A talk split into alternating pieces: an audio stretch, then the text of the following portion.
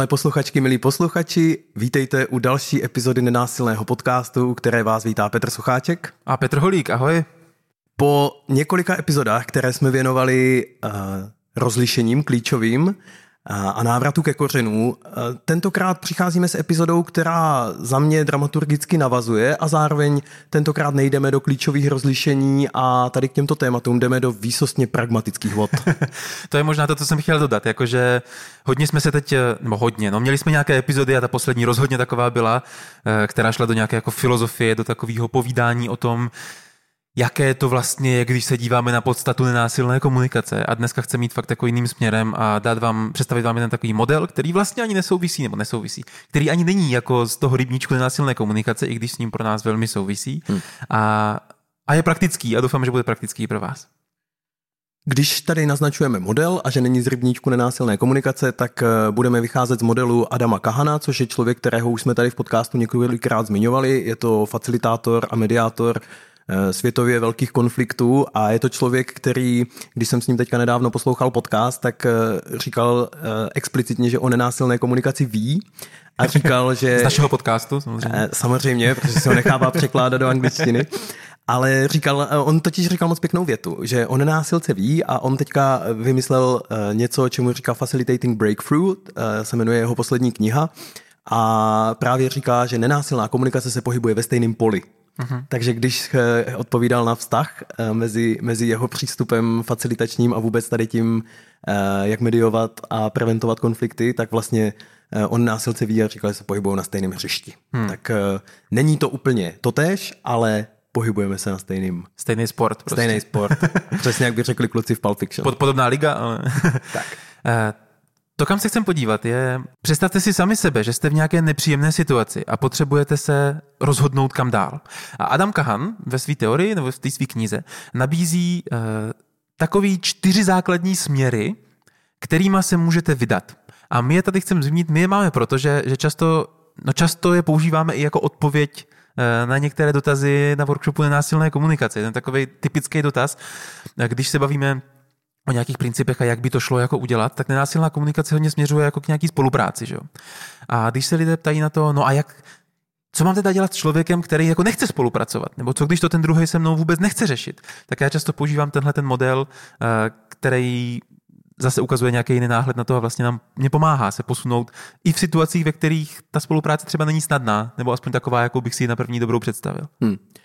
Mně osobně uh, přijde strašně důležitý ten model v tom, jak moc mi pomáhá zjednodušit tu situaci. Že vlastně, když mm-hmm. jsem v té nepříjemný, nebo v nějaké situaci, která je prostě zašmodrchaná pro mě a vlastně moc nevím, eh, kudy se hnout, tak stejně jako každý modely, tak i tenhle model pro mě fakt funguje v té v tý, jako fakt ty praktické užitečnosti, že si řeknu, hele, tak jeden, dva, nebo tři, nebo čtyři, nebo co z toho je pro mě, jako co z toho je možný vůbec, co mhm. připustím hmm. a kde leží moje hranice, jakože tudy určitě ne. A já vím, že jsme zároveň jako kryptičtí, že jsme ten model ještě jako nepředstavili, ale já zároveň, to. jo, přesně tak, to nechci, nechci teďka zanášet, jenom tím chci říct, že toto je pro mě něco, s čím fakt jako žiju.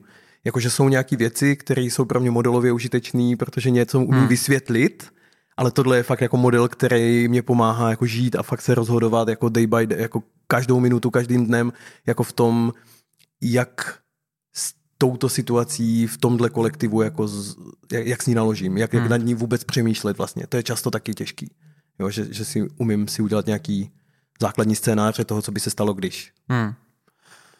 No tak pojďme ho představit, čo? Uh, Adam Kahan říká, že, že v takových chvílích jsou prostě čtyři základní strategie. Jo? Když chcete nějakou změnu, když chcete prostě něco změnit, to znamená, jste nějakým konfliktu a, a, a, a něco je s tím potřeba dělat, tak uh, máte čtyři možnosti. První z nich je použití síly. Vy pokud máte moc tu věc změnit, tak ji prostě můžete změnit. Jako svý, svojí mocí, svým nátlakem. Prostě něco uděláte, aby se to změnilo. Druhá možnost je, máte, máte možnost ty situace odejít. Jo? Hele, naopak, jste tam bezmocný, vlastně to, to na vás jako padá a vy si nemůžete nic udělat, tak můžete odcházet z té situace. Třetí možnost je, že se můžete přizpůsobit, to znamená, přijmete, že to pro vás není ideální tak, abyste si přáli, ale zároveň jako tam dokážete s tím žít No a čtvrtá možnost eh, je pak ta samotná spolupráce. A to, co mi na tom přijde zajímavý, je právě to, že Kahan uvádí spolupráci jako jednu ze čtyř možností, co v nějaké situaci dělat, jako jakou pozici tam zaujmout. A to je právě to, kam bychom se chtěli podívat dnes, protože samotná nenásilná komunikace často směřuje k tomu, eh, že bychom jako měli spolupracovat. No, to není pravda, ale jako mezi řádky to tam tak jako učíme se spolupracovat, že jo? Tak nás to trochu měje k tomu, měli bychom spolupracovat, měl bych, ale to, uh, ono to tak není a právě Kahan nabízí jako ten, to hřiště, na kterým si můžu vybrat, hele, vlastně spolupracovat možná nechci nebo nemůžu, nebo mám jiné legitimní strategie, které můžu zvolit a které možná nejsou spolupráce. Tohle mi přijde hrozně důležitý point, ten poslední, že my jako se snažíme o tu spolupráci, že to je naše preference a vlastně i v situacích, kdy možná máme tý moci míň, tak eh, máme o tom celou epizodu, tak to neznamená, že se o tu spolupráci nemůžeme pokusit. A zároveň je zcela jako v poli a legitimní jako nenásilková strategie uh, volit ty jednostranná řešení, což mě na tom přijde vlastně zajímavé, že jedno z těch hmm. čtyř ta spolupráce, že jak použití síly, tak přizpůsobení se, tak odchod, jsou vlastně do nějaký míry moje osobní rozhodnutí, co mm. já s tou situací udělám, protože to, když s ní odejdu, tak jakkoliv to může být složité za nějakých jako podmínek a my pak každou z těch čtyřech možností uh, rozklikneme a trošku mm. se na ní podíváme dál, tak odejít můžu vlastně sám, přizpůsobit se taky můžu nějakým vnitřním procesem a stejně tak, když tu sílu na to mám, taky můžu použít a, a pak je otázka jak ale ta spolupráce je vlastně v jistým ohledu ta nejnáročnější metoda, protože tam zahrnují ty hmm. druhý lidi. No. A potřebuje nějaké podmínky, aby vůbec všechny strany byly ochotny spolupracovat. A k tomu se postupně dostaneme. No a ještě když zůstaneme chvilku u toho, jako k čemu je ten model dobrý, k čemu mě přijde, nebo k čemu ho používáme třeba na těch workshopech, když na to narazíme, tak eh, jedna z věcí je, že on umožňuje se vlastně podívat na rozložení moci v té situaci. Jako, jo, kdo, kdo má teda ten míč, když to řeknu takhle. Jo, protože uh, je jiný řešit situaci, ve který já mám tu moc, typu jsem učitel ve třídě. Mám, mám jako velkou míru moci nad tím, co se ty třídě bude dít. Nebo jsem rodič vůči svým dětem. Zase jsem v pozici síly. Jo? Můžu použít tu sílu. Ona každá z těch strategií má nějaké následky. Já možná nechci použít sílu, a, ale můžu. Jo? Jsem šéf a mám pod sebou zaměstnance. Zase můžu použít sílu. Jo? A, a, a to takto. Uh, a zase naopak, když, když to vezmu třeba z druhé strany, tak když si představím, že jsem zaměstnanec a jdu za svým šéfem, tak já, já asi nemůžu použít sílu k tomu, abych ho přiměl k tomu, aby mi zvednul plat. Já mám možná um, spíš přirozenější možnost se přizpůsobit nebo odejít. Nebo, nebo když budeme se dostat do spolupráce, tak, tak můžeme nějak spolupracovat. Ale uh, k čemu se snažím směřovat je to, že že se můžu podívat na to, že když, když něco jako nefunguje, nebo se nám jako nedaří se dohodnout, případně když se chystám na nějaký třeba náročný rozhovor, tak si toho můžu zmapovat pomocí tady toho plánu a podívat se na to, hele, v jaký, jaký kroky, jaký strategie třeba pro tu druhou stranu nebo pro mě jsou ty jako přirozený, jaký, jaký na základě toho, jakou tam držím moc, tak eh, jaký jsou ty moje možnosti. No, typicky, když vezmu ten příklad ze zaměstnání, tak vždycky mám možnost odejít. No, je to nějaká možnost, tam mám. Velmi často mám možnost se přizpůsobit. A nebo ti zbyde. A ne, nebo mi zbyde možnost se přizpůsobit, když z nějakých důvodů nemůžu odejít. A málo kdy jsem třeba v pozici moci. Jo, a, a proč to teďka na tom příkladu ze zaměstnání se mi hrozně hezky jako ukazuje to, že, že když právě, když jdete za svým šéfem něco řešit, pojďte si to jako srovnat, jako kde vlastně jste, nebo naopak, když jste šéf a jdete něco řešit se svým zaměstnancem, tak uh, buďte si například, nebo buďme si vědomi toho, že když se rozhodnu například využít svoji moc, tak tomu druhému vlastně dávám možnost jako použít tu sílu, tak hmm. tomu druhému můžu dát možnost se třeba přizpůsobit nebo odejít. No, takže, takže i tak, jako když ty strat, jednotlivé strategie, ty směry mají nějaké následky a stojí za to nad nimi přemýšlet, uh, jestli ty následky chci a jaký hmm. vůbec můžou být. Mě tenhle případ eh, zrovna třeba z té práce asi ho dovedu úplně jako ve stejné pozici představit, já nevím, i když se jdem domluvit na rodinný dovolený, víš, jakože, nevím, možná já držím kasičku a tím pádem jako vlastně mám nějakou pozici síly v tom, mám rozhodovací moci, ale možná chci v prvé fázi spolupracovat a možná nakonec zjistím, že se přizpůsobím, protože tři ze čtyř chtějí prostě teda, nevím, do těch Alp a já, mě to vlastně zas tak nevadí, když to není preference. Jo, že hmm. mě vlastně na tom přijde a proč o tom mluvím je, já mám vlastně nějaký čerstvý zážitky toho, kdy ve finále jsem odešel z nějaké organizace, ale vlastně nějakou dobu jsem se přizpůsoboval, pak jsem chtěl spolupracovat, pak jsem využil hodně své síly a teďka odcházím. Jo. Mm. A vlastně v čem mi to přijde strašně pragmaticky užitečný, je v jaký pozici přicházím, jako s jakým záměrem, s, s jakým nastavením vůbec, jako přicházím do té místnosti. Protože já někdy chci spolupracovat, i když mám pozici moci, a někdy chci spolupracovat, mm. i když tu moc nemám. A je pro mě pak jenom užitečný vědět, že a třeba tady v té organizaci, ze které teďka jako odcházím, tak jsem věděl, že přizpůsobení nepřichází v úvahu.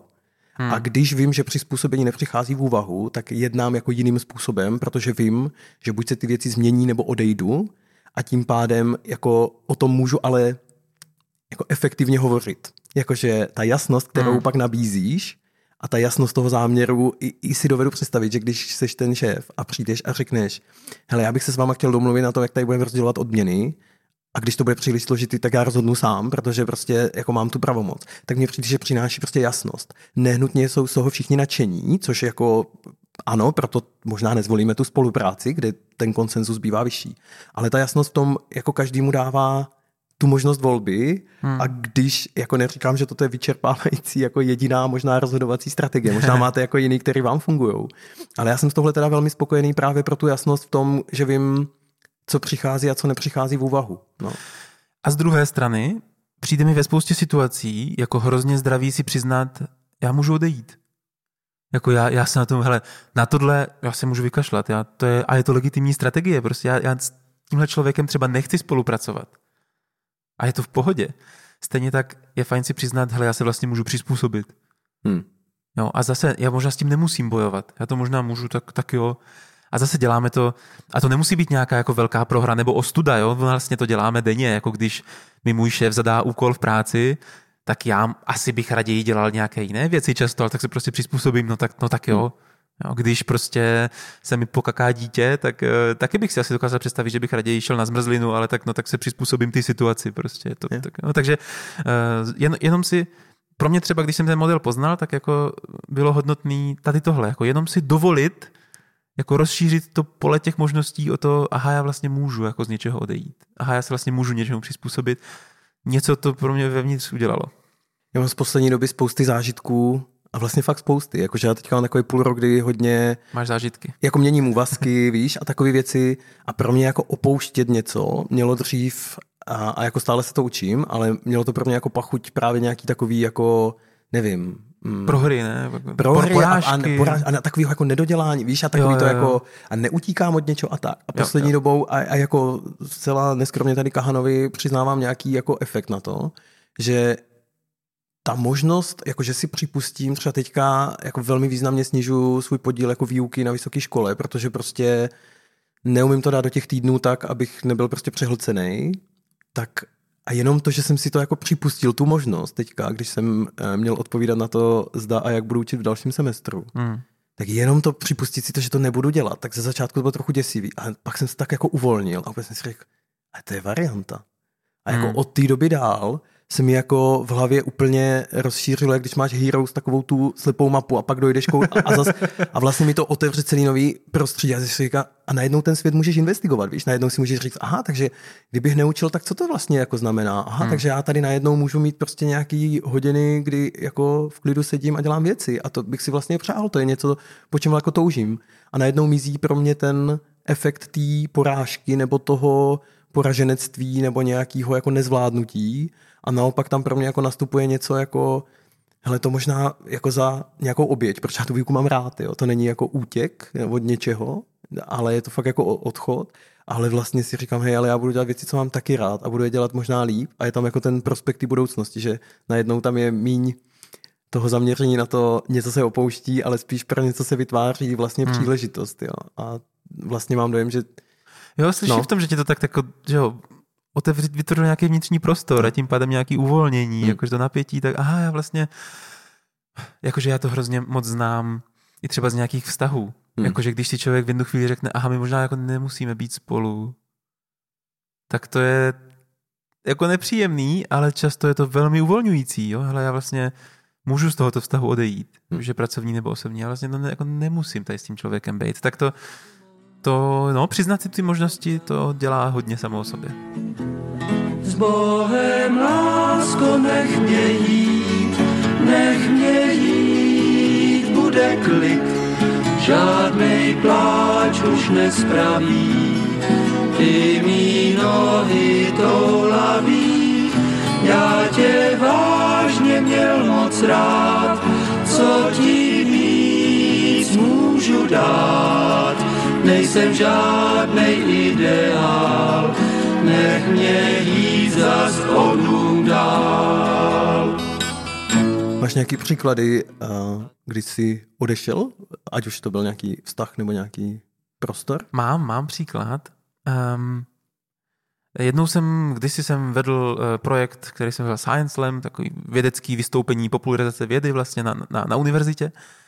A uh, měl jsem ten projekt rád, nebo vlastně do dneška ho mám rád, jakože jsem ho pak nějak předával dál, ale v jednu chvíli ten jako univerzitní prostor nebo systém jako neumožňoval jako růst tomu projektu takovým způsobem, jakým já bych si představoval. Jo. Typicky díky nějakým procesům prostě nebylo možné od soukromého investora vzít prostě milion na to, abychom to udělali nějak, nebo nebylo možné na tom začít jako vydělávat a dělat to biznisově a mít to jako svůj projekt, který prostě mě přinese i nějaký prachy potom, jo, jakože toto. Hmm. A vlastně to bylo jako vetkaný eh, do toho, do té univerzity tím způsobem, že já jsem jako hodně energie pracoval na něčem, co jako, jako nebylo moje v žádný hmm. jako právní formě. A mohlo to kdykoliv zaniknout. Já jsem na to mohl dělat dalších 15 let svého života a ono, ono to mohlo zmizet tím, že se někde změní eh, nějaký vedoucí nějakého oddělení, který řekne, hm, tohle mi nedává smysl. A ze den na den to mohlo být pryč. Um, takže když jsem se jako, dlouho jsem se rozhodoval, co s tím dělat, dlouho jsem se tomu přizpůsoboval, až to přizpůsobení jako přestalo být jako možný. Funkční. Jo. Funkční a vlastně hmm. jsem z toho jako odešel. A bylo to takový moment, kdy to byla velká úleva. Jakože i s tím, aha, vlastně tohle jako nepotkává se to s mýma dalšíma životníma potřebama. Já prostě v téhle fázi bych to chtěl budovat někam jinam, někam dál a ten prostě, ten, to prostředí to neumožňuje. A zároveň nejsem v té pozici té moci. Já to nemůžu silou změnit. Jo, já nemůžu jako, jako vyrvat prostě ten majetek univerzity a začít to dělat na svý vlastní triko, jo, nebo jako, asi to není úplně v pořádku a tak, takže, takže to byl pro mě příklad jako dobrýho odchodu. Hmm. A mám s tím hrozně podobný, jak ty říkáš, že to máš teď ve fázi toho přemýšlení, jakože já vlastně můžu dělat jiné věci, tak uh, já jsem měl taky strach, že a vypadnou mi příjmy a co budu dělat a tak. A vlastně se díky tomu vytvořil obrovský prostor, který se hnedka naplnil dalšíma věcma, který byly lepší nakonec, jo? že jsem, že to bylo, tak to mám zážitek jako fakt dobrýho odchodu, který, jako asi největšího odchodu v životě, který jsem zažil pracovního, kdy jsem si fakt řekl, OK, tak tohle já opustím, odejdu. A dopadlo to hrozně dobře. Hmm. Tak to byl, to byl můj, no. Mně přijde strašně zajímavý, a to, to máme vlastně podobný, že já teďka z té organizace taky teďka odcházím a, a taky vlastně z ní odcházím způsobem, ty fakt mě štve, jak tu fungujeme vevnitř, ale ta organizace dělá dobrý věci a vlastně bych v ní jinak jako vlastně docela rád byl, jo, že tam je vlastně, to je pro mě totiž to, co je zajímavé na těch odchodech i na tom tvým, i na tom mým je, hej, ta věc sama o sobě je dobrá, jenom je jako vetkaná do něčeho, s čím jako nesouhlasím, nesouzním s tím a ne, nechci v tom pokračovat. A jenom mě na tom přijde zajímavý, jak si povídal, a já jsem měl vlastně stejně, jakože mi nějakou dobu trvalo to rozhodování, stejně tak s tou výukou, že jako, hmm. kdyby tady seděla moje žena, tak ti řekne, že už tři roky říkám, a už a další semestr už fakt učit nebudu. Je to, to si pamatuju i já, to nejsem jo, tvoje žena. Jo, takže... jo, přesně, jo. A, a tím pádem mě jako přijde zajímavý, že, nebo že proto taky potřebuji asi nějak dozrát, jako hmm. že, že vlastně se ty věci No, že se na ně nedá moc tlačit u mě, no. A tam, ale, a tam, kde může pomoct takový model, je, že kdyby mi jako v nějaký fázi někdo ukázal, hele, máš čtyři možnosti prostě, jo, síla, odchod, přizpůsobení se, anebo nějaká Spolu. spolupráce, Zamýšlíš, zamyslí se nad všema čtyřma těmahle možnostma, tak si myslím, že bych to možná udělal jako rychleji, líp, efektivněji, něco takového. Takže proto vnímám i užitečnost tady toho, že vlastně jenom, protože největší krok, to jsme už říkali, že největší krok bylo jako přiznat si, že ten odchod je možný, hm. že to je varianta. A že svět se nespadne. No, no, no, přesně. Jako je to, to nějaký bytí s nejistotou. Mě, mě, mě vlastně v tom přijde zajímavý, v tomhle je pro mě podobný odchod a přizpůsobení, že tam jako se dějou nějaký změny, buď jako uděláme navenek, anebo dovnitř, a tam mně zase přijde, že je užitečný něco odtruchlit, že vlastně, že jo, ty hmm. v tom projektu měla v té organizaci taky nainvestovány tři roky nějaký dobrý práce a tak. Já mám příklad no. to, to, přizpůsobení, no. klidně, na kterým jsem přemýšlel. Jo? Jakože a který mě taky jako sral a pak jsem zjistil, že jsem se přizpůsobil a vlastně to je v pohodě. a to bylo uh, teďka u mě současného druhého zaměstnavatele, uh, se řešilo, že by se nějak jako trekoval pracovní čas, že bychom měli nějaké jako výkazy trekování času a tak. No, ve spoustě firm je to běžný, někde ne, prostě cokoliv. Um, a já jsem proti tomu hodně jako protestoval, protože, nebo nebylo mi to příjemný, protože mám dojem, že, že ta prá, ten typ práce, kterou dělám, což je jako kreativní práce, hrozně není vázaný jako na počet hodin. Hmm. Jo, že to je, uh, nevím, jako pracuju na tom stylem, že třeba dlouho nedělám nic a jenom tak jako přemýšlím a pak vlastně za půl hodiny udělám strašně moc práce, nebo, nebo je to věc, kterou mám tak jako vzadu v hlavě a musí někde zrát a pak najednou se probudím a řeknu si, aha, takhle. Jo, a že, že, že mně přišlo, že jako redukovat to na prostě do, do hodin je hmm. nějak, hmm. nějak to jako, jsem, že neodpovídá stylu práce, který vedu. Hmm. Um, No a nakonec se uh, jako nějak se tam v tom plénu rozhodlo, že to tak jako bude, že to tak jako chceme, tak se to začal dělat a, a vlastně jsem se přizpůsobil. A zase to bylo nějaký rozhodnutí, aha, tak já, tak tohle nebude po mým, no. Hmm. A nemůžu říct ani, že by mě to teďka nějak extra zavazilo, prostě jsem se na to zvykl. A beru to jako, aha, tak a zase jo, hele, já můžu mít v životě věci, které bych asi osobně udělal jinak, ale tak, tak to prostě nebylo po mým. Dá se s tím žít. vlastně úplně v pohodě. Jo. Já mám, eh, jako pro mě toto, eh, možná už jsem to tady v podcastu zmiňoval, ale pořád je to pro mě taková, jakože na zážitek největší změna, přestože v nějškově se neděje nic a to je jako fáze toho mého přizpůsobení, že jsem měl fakt nějak, jako měl jsem nějaká velká očekávání od toho, jak by měly vypadat prostě konverzace s, jako s prarodiči zejména a tak, hmm. jakože když se navštívíme jednou za tři měsíce, takže to má být strašně výživný a máme se říct, jako, co se dělo, jak se máme a tak a pak jsem byl z toho často jako takový jako zklamaný, že to vlastně bylo hrozně povrchní, vlastně vůbec nic nevím a tak. Hmm. A jenom, jenom to uvědomění si, že jako to bude patetický, tak teďka patetický uh, spoiler, to spoiler, dávejte si pacha. Jakože ta moje láska k ním je výrazně větší pro mě a ta, ta důležitost toho vztahu našeho a toho, že společně trávíme čas, než jako moje subjektivní očekávání od toho, jakou kvalitu by ten čas, jako čím jako by měl být naplněný, jak přesně. Že pro mě to udělalo jako obrovskou změnu z toho, že mě ty návštěvy v nějaký moment začínaly fakt jako štvát, že jsem už dopředu byl jako naštvaný, že to bude na nic, pak to bylo na nic a z toho mě bylo na nic, protože jsem to věděl, že, jo, že už to bude na nic, tak tady ten kolobě. Mm. Tak najednou jsou z toho prostě, já toho vlastně už nemám žádný očekávání, jsem řekl, hej, strávíme spolu čas. A maximálně jsem jako příjemně překvapený z toho, když je to dobrý. Mm. Jo? Nebo o kousek lepší, než to bylo. Jo? A jako strašlivě mě to uvolnilo ale úplně strašlivě, jako z toho z takového jako tlaku na to, jak by ten vztah vlastně měl vypadat, protože by byl lepší, tak do takového, no on je takovýhle. A, a já ho hmm. mám rád i tak a chci ho, jakože ta jasnost toho, jak moc ho chci v životě a, a tím pádem jako přizpůsobení se tomu, jak to bude vypadat, tak to je v tom pro mě vlastně hezký v něčem. Něčím mě přijde ta důležitost toho, jako, že to je vědomí přizpůsobení se. Hmm.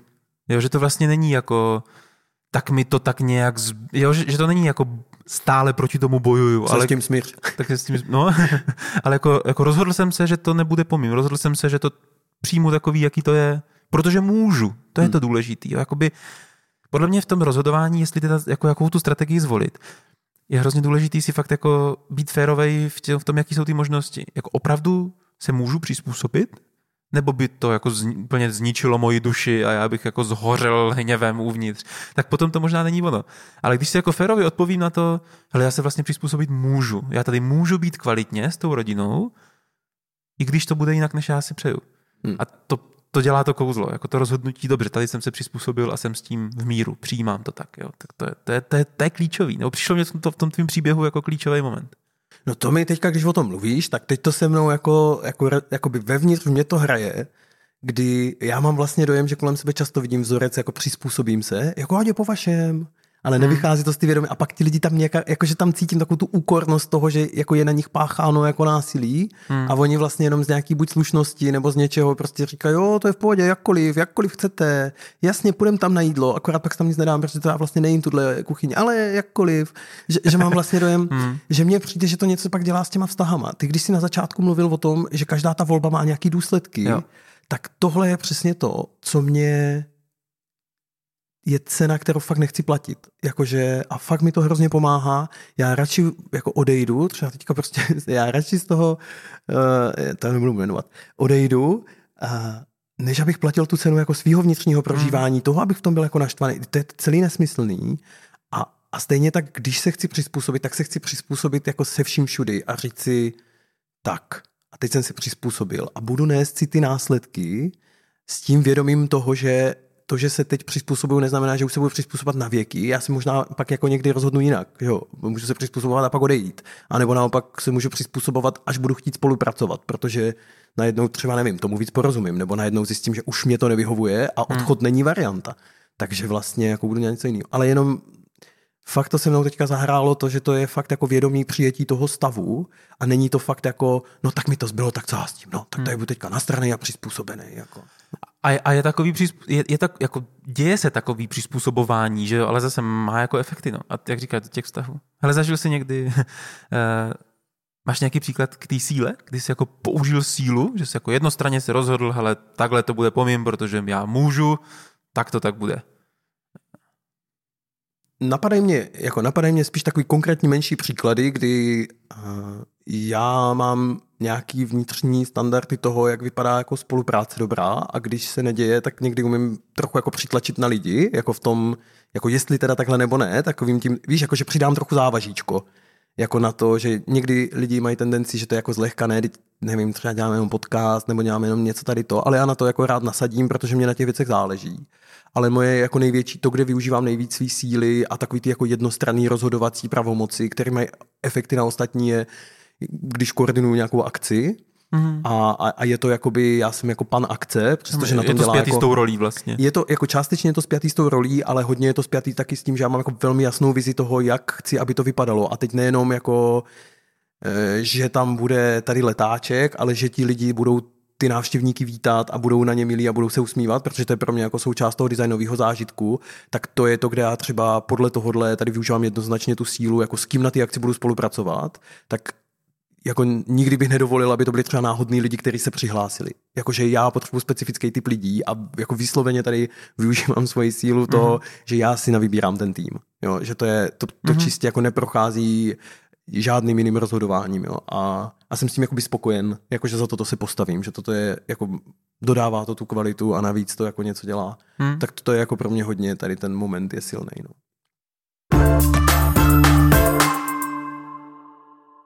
Já mám jednu nedávnou vzpomínku teďka ze semestru učícího, ale vlastně to pro mě zajímavý v tom, že to je eh, použití síly v kontextu, ve kterým sílu moc nepoužívám vlastně, hmm. nebo jako a, a, to bylo, a to byl workshop nenásilné komunikace, jako dlouhodobý workshop nenásilné komunikace. A e, bylo to ve chvíli, kdy, jsem, kdy student přišel pozdě, já jsem ho vyhodil. Jsem řekl, hele, už nechoď, přijď příště.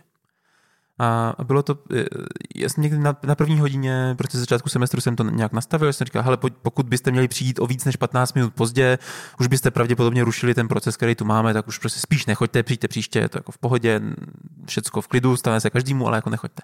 A ten člověk přišel jako později, a, a, a tak já jsem do toho takhle zasáhl a vlastně to nebylo. A v tu chvíli jako v prostředí, ve kterým hodně se snažím jako udržovat nějaký, hele, pojďme tady dohromady, my budovat něco spolu. Bezpečí vzájemnost. Bezpečí vzájemnost, tak jsem jako roz, rozhodl velmi jednostranně. Hele, ne, ty teď pryč. A neptal jsem se skupiny, ale jak byste řešili tuto situaci. A mohl jsem, jo, mohla to být jako nějaká spolu, nějaký společný rozhodnutí. Um, a bylo to zajímavé, jaký to mělo efekty. Jakože jednak, no, jakože že to uh, v té skupině to něco udělalo. Jako nějak to s ní zamávalo. Najednou to byl zážitek toho, aha, Petr tady má nějakou moc a něco teďka udělal jako velkýho a my na to máme nějaký názory. A byli lidi, kteří říkali, hele, jako to mně přišlo zbytečně moc, tady klidně si mohl sednout, o nic nešlo, jo. Byli lidi, kteří říkali, hele, vlastně jako s tím, že držel to pravidlo, který se nastavilo na začátku, jakože jo, a teď, teď jako to nějak, nějak tam žilo vlastně bylo i dobrý se o tom bavit. Vlastně si říkám, bylo by hrozně dobrý se o tom bavit i s tím studentem, který jsem poslal pryč, protože byl součástí toho jako rozhodnutí, ale, hmm. ale nebyl tam v tu chvíli. Um, a, a nějak si zatím stojím, no, jako mělo to efekty, které byly vlastně kontroverzní, nebo jako zamávalo to s tou skupinou lidí, ale, ale, ale je, to, je to pro mě silný příklad toho, jo, tady jsem navzdory chtění některých jako lidí, já rozhodl bez konzultace nějak a bylo to silný. A, a zvlášť v tom prostředí jako nenásilného workshopu je to, je to o to silnější možná, je to v tom, to bylo jako zajímavý zážitek. No. Mně na tom přijde hezký, jak jsi, jak jsi říkal, že uh, navzdory jako přání některých, tak vlastně mi to hrozně moc odkazuje k té epizodě Používáme naši moc s láskou, že tohle je přesně ten moment toho jako rozhodnutí, kdy kdy se rozhoduju tak, že vím, že to bude mít důsledky a pak se o ně můžu postarat, což ty, ty jako očividně udělal, protože jako víš, že to nebylo, jako že jsi to nepřešel jenom jako způsobem, jasně také pryč pokračujem, hmm. ale že se z toho vlastně pak stalo i to jako téma vlastně. Něco jsem vysvětlil, něco jsme si k tomu řekli. Hmm. Přesně tak, jo. jo, že vlastně tam mě přijde, to mě na tom přijde prostě zajímavý, že to, to jako použití síly má nějaké důsledky, že jo. A, a, příklad vlastně toho, co mě přijde strašně jako nepříjemný a nebezpečný, když s tou sílou jako se nakládá vlastně v těch firmách hrozně moc, když jsme tady u těch jako čtyřech věcí, že když já přicházím z pozice síly po každé, tak na druhé straně jako vyžaduju prostě přizpůsobení a tím pádem je to jako totálně rigidní. Jakože pak očekávat na druhé straně třeba angažovanost nebo jako chuť po spolupráci, to je úplně nemožný. Jo? Jako, hmm. že když jako s každou blbostí prostě přijdu a řeknu, ne, prostě budeš používat zelený fixy a prostě nevím. V tomhle, jo.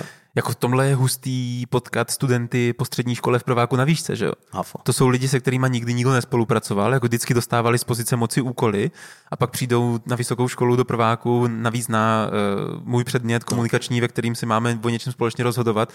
To nejde. Ty lidi to neumějí. Jako často jsou fakt, jako nejsou schopní znát svoje potřeby a říct, jak by, jak by to chtěli, nebo převzít odpovědnost za svoje učení, protože to nikdy nezažili. A to je přesně tohle, jo, že, že jsou jako vychovaní systémem, ve kterým to autonomii neměli třeba.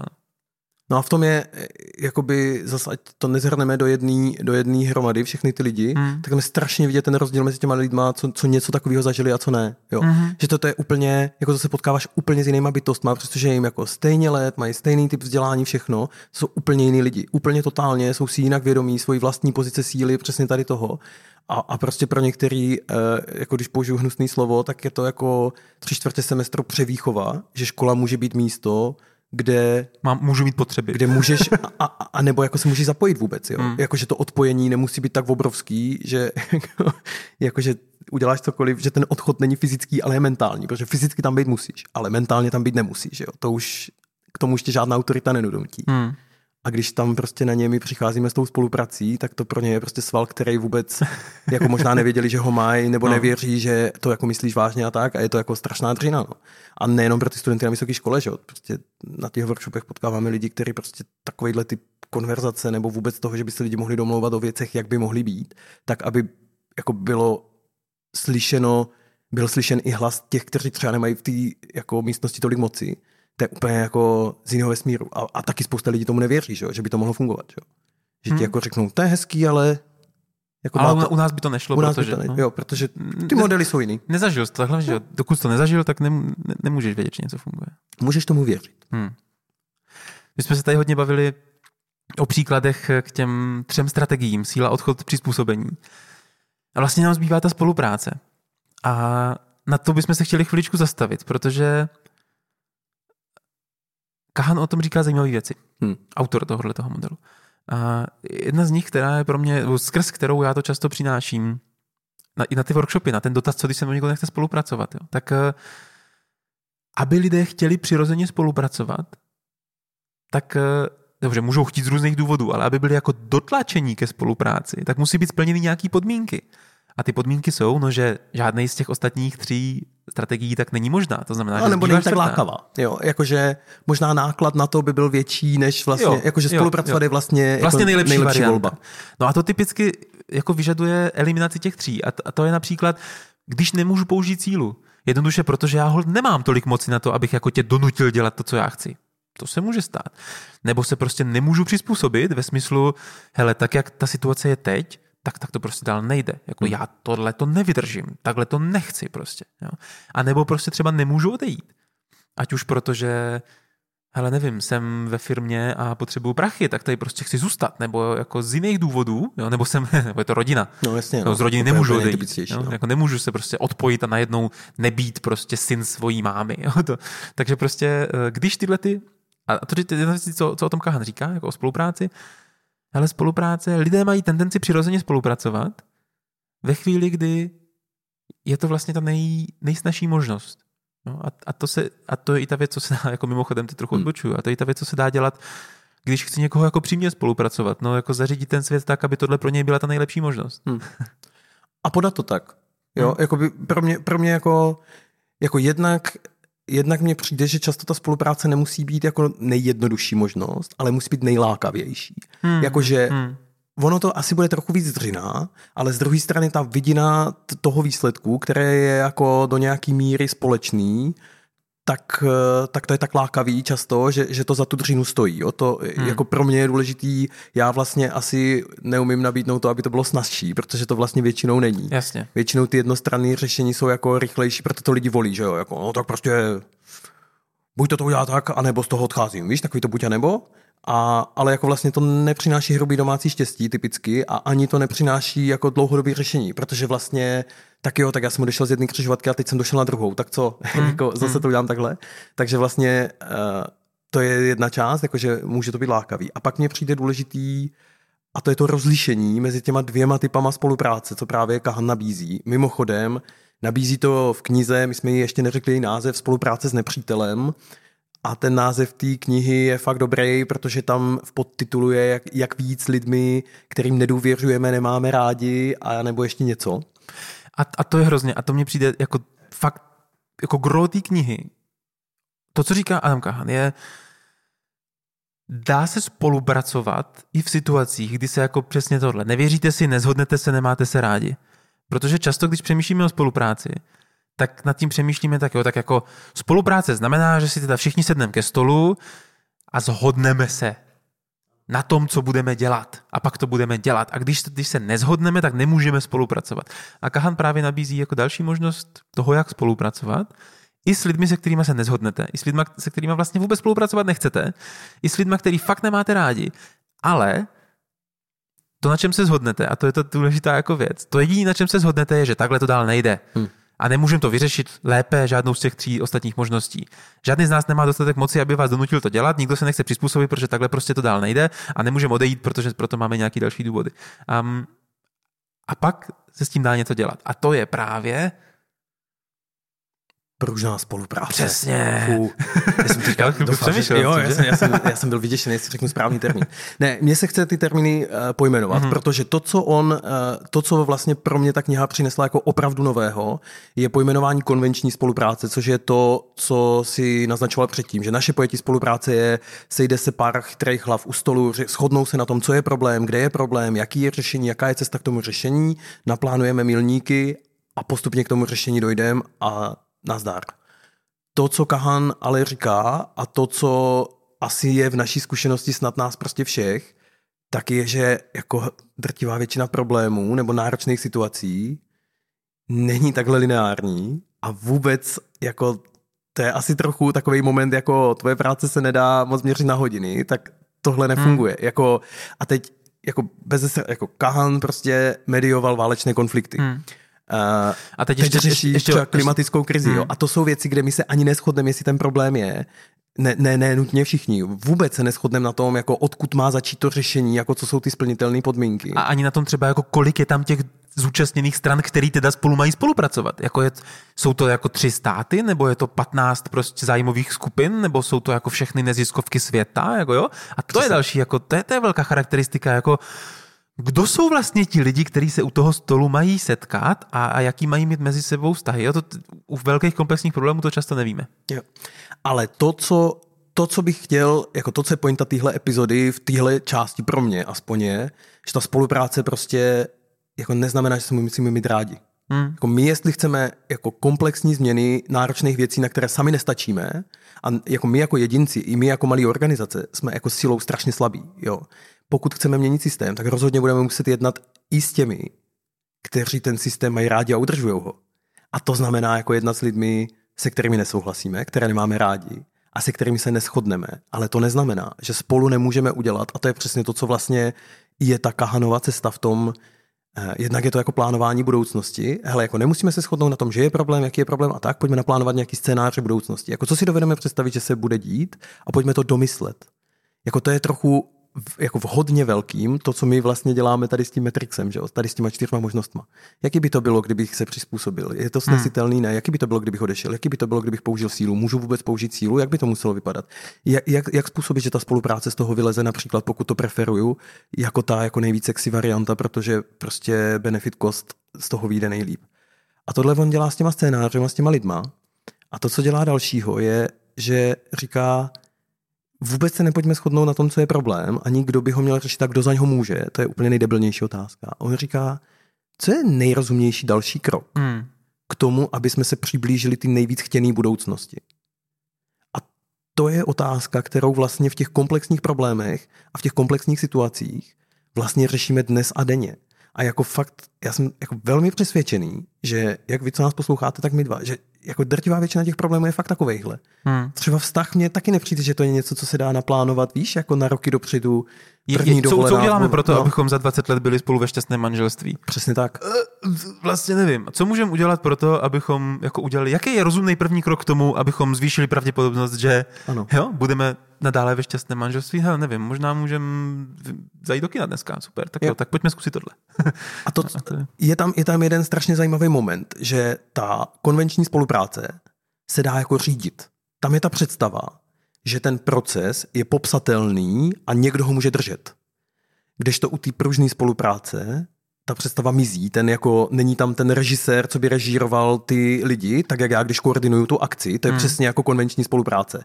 Já to celý vymyslím, každý má svoji roli a já pak jenom z té režisérské pozice se dívám, jestli se všechno děje. Ale pak prostě partnerství, nebo nevím, tady když pracujeme na podcastu a děláme na tom prostě v pěti, šesti lidech dobrovolníků, tak eh, jakoby síla nepřichází v úvahu, odchod vůbec ne, přizpůsobení se často nechci, takže jako potřebuji spolupracovat, ale jako jediný, co můžu řešit, je jako ten další krok Hmm. a v tom jako jenom si říct, hele, chceme, pojďme. Jo. A, to, a jsi z toho součástí a to, co je na tom nepříjemný často pro lidi, je konflikt je toho přirozenou součástí, my se často neschodneme a ten další krok může být docela podobný, jako jste udělali prostě v té tvojí práci, kde prostě jo, tak bude tabulka na trekování času. To je ten další krok, který nám dává smysl. A možná někteří lidi v té pružné spolupráci jako nebudou šťastný, úplně jako, není to ta preference. Akorát s tím budu žít, protože to byl vlastně docela smysluplný, rozumný další krok. Hmm. A uvidíme, jaký bude ten další. Ten ještě není rozhodnutý.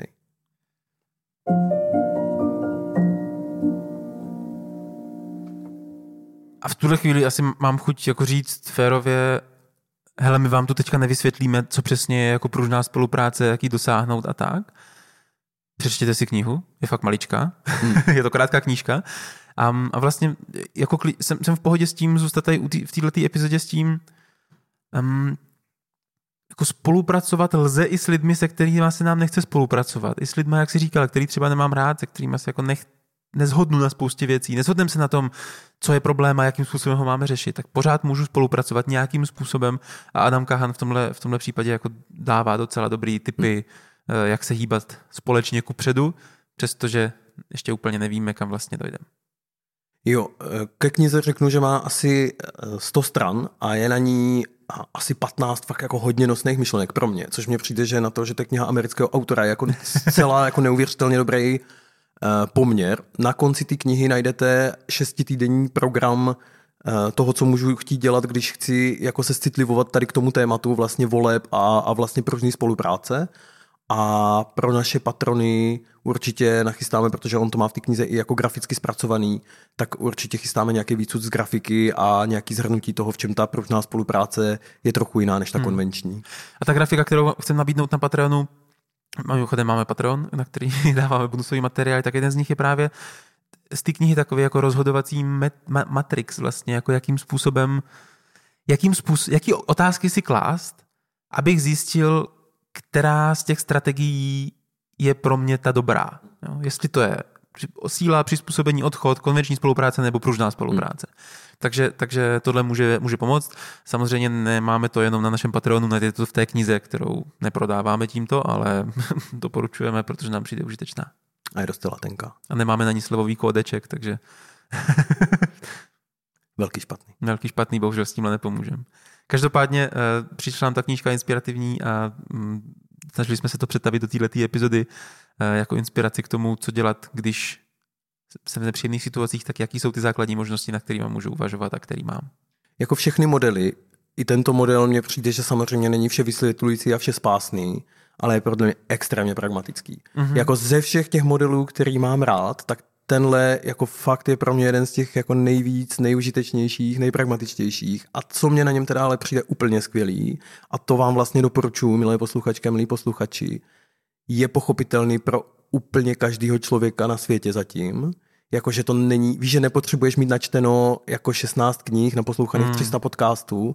Vlastně, když někomu ukážeš tu stránku s tím, hele, vlastně takhle vypadá ten rozhodovací strom, tak to může být vstup do nějaký jako vědomější konverzace i s lidma, kteří prostě nechodí na workshopy, nezajímají. Víš, jako Přinese to nějaký nový přemýšlení, Jo, protože- podnět. No, no. je to, je to No. fajn.